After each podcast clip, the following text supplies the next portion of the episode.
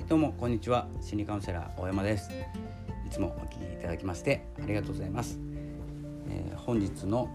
えー、放送です。5月6日ですね。連休明けました。でもですねもう思うようにうまい具合にですねお仕事ができないとか、えー、またですね動きづらくなってきたんじゃないかなと思っております。えーと私もですね以前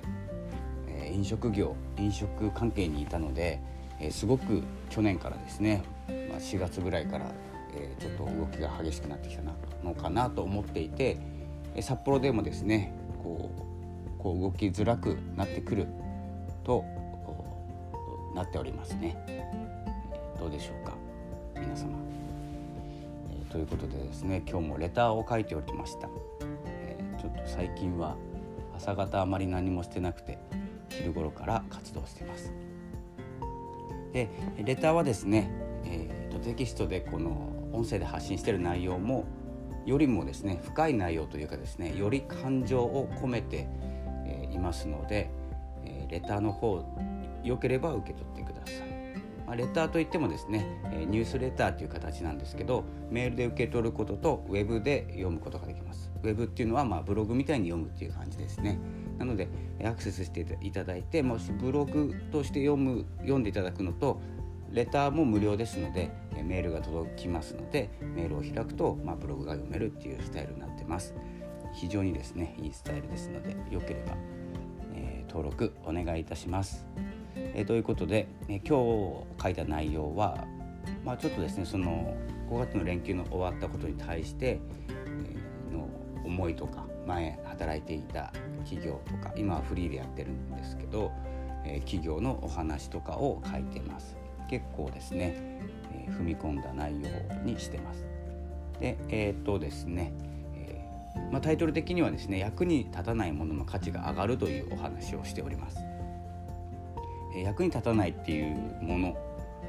まあ、ちょっとですね、まあ、言葉的にはですね役に立たないっていうとちょっと嫌なえイメージになってしまうかもしれないですし役に立たない人とかっていうのも、役に立たないっていう言葉がちょっとネガティブなのかなと思うんですけどこの役に立たないっていうことに、えちょっとフォーカスされるというか光が当たるんじゃないかなと思いまして、えー、書きました。これはですね全く役に立たないものという意味ではなくて役に立つっていう情報ってあるじゃないですか役に立つ情報例えばえこの話を聞くとこうなりますよっていう科学的根拠とか、え実践されたこととか、えあると思うんですよ。まこうすればフォロワーが増えるよとかこれ情報ですよね。これ役に立つ情報なんですよ。でアクセスの増やし方こうすれば増えますよ。この情報も役に立つ情報と言われる情報の部類に入ると思うんですけどではですね逆にどんなことが役に立たない情報かというとえっ、と例えばですねちょっとレターに価値をつけたいのであまり全部は言わないようにしてるんですけど、まあ、そんなこと言わなくていいですよね。えーと、例えばスポーツなんですけどスポーツって見たら上手くなるっていうわけでもないですし、えーと、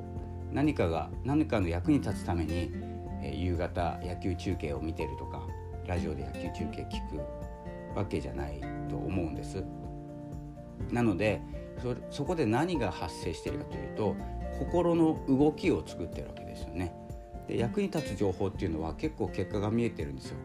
フォロワーさんが1,000人になるこれ結果ですよね。えー、なので、えー、そこまでの役に立つ情報ということで感動まではいかないと思うんですよ。すごいあの思った通りに動いたっていうんだったら感動するかもしれないんですけどそこまでの感動がなくてそれよりもこのスポーツとかと、絵とかですね絵画とか見て何の役に立つんだっていうこともあるんですけど何が動いてるかっていうと心なんですよね。で感動するんですよ。で今回ですねこの役に立たない情報っていうのがやっぱりスポーツとか何て言うんですかねもう芸術的な感じ芸術的なことに関して言うと見てても何か自分の役に立ったかって言ったら役に立ってないけどやっぱり惹かれるじゃないですか。ということは心が動いてるし心が求めてることなんですよ感動って。で、えーと、感動が動かないとどうなるかというとつまらないんですよ。で役に立つ情報って結構つまらないですよね。いや楽しいっていう人もいると思うんですけど基本的に役に立つ情報ですって言って手に入れた情報って基本的にはつまんないです。なぜなら目的が見えてるからですよね。いいんですよ。いいんですけどあの求めているものってそこなのかなって思うんですよ。もっとですね今これからの時代、まあ、情報が溢れてそんな役に立つ情報なんてどこにでも落ちてるし調べ方を覚えれば誰でも手に入れることができるんですけど感動って調べても感動できないんですよ。体感したり、えーと、見たり、まあ、感じたりですねしないといけないのでその部分にこうフォーカスされるだからですねこう発信をしている方も自分の情報は役に立つのかどうかを考えるよりも人の心を動かせているかどうかっていうことの方が重要になるのかなって思います。そんなですね、まあ、発信、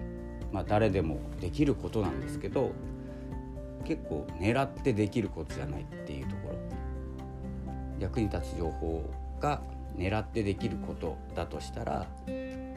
ーと、狙ってできますよね。役に立つ情報フォロワー1,000人になる方法を聞いてそれをレクチャーすることもできるんですよね。でも感動させることって覚えても感動させれるかどうかって自分の発信次第だっていうところがあるのでその何て言うんですかね求められてるのは何て言うんですか知識的なことじゃなくて感情的なこと。一生懸命さだったり必死さだったりそんなに自分の役に立つかどうか分かんないけど一生懸命やってる姿に心が動いてしまう。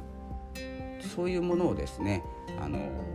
求めていく時代になるんじゃないかなと思います。まあ、情報が溢れているからこそなんですけどね情報がある一定の情報があってからこそなんですけどもちろんですね価値ある情報は価値あるんですよ。でも価値ないことの価値っていうのを考え始めるようになるのかなって思ってます。まあ、ちょっとですね、まあ、自分の思いなんですけどそういう方面でこう情報発信とかしていければなと思います。ラジオに関しても、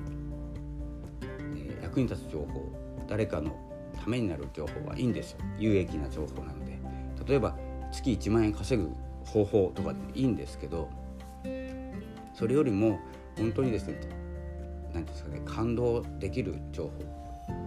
っていうのかな。心が動くことって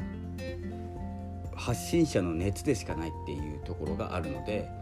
考えてできることじゃない。もう本当にまあ演劇を習ってる人だったらもしかしたらできるかもしれないんですけど、まあ、それもですね結構大変なことだと思います。ノウハウを学ぶよりもよっぽど。フォロワーを増やすとかアクセスを増やすとかって結構ですねまあ何て言うのか1ヶ月ぐらいあったらできるんじゃないかなと思ってます、まあ、増えるかどうか分かんないですよ。教えるぐらいは。ノウハウなんてあの誰でも知ってますから。そんな感じですぐにはできないけどすぐにはできること。それはあの心を動かそうという意識で発信することです。というようなですねレターを書かせていただきました最近ちょっとラジオの方もですね、まあ、あの長くなってきましたので短めに、え撮っていきたいと思います。えー、とですねまあ、そんな感じでレターとか書いてますので、えー、よければですね、まあ、最後に宣伝させていただくと、受け取ってください、まあ、ブログの方でも読んでいただければと思います。それではまた、えー、ラジオの方も更新していきますのでよろしくお願いいたします。ではまたお会いしましょう。ありがとうございました。さようなら。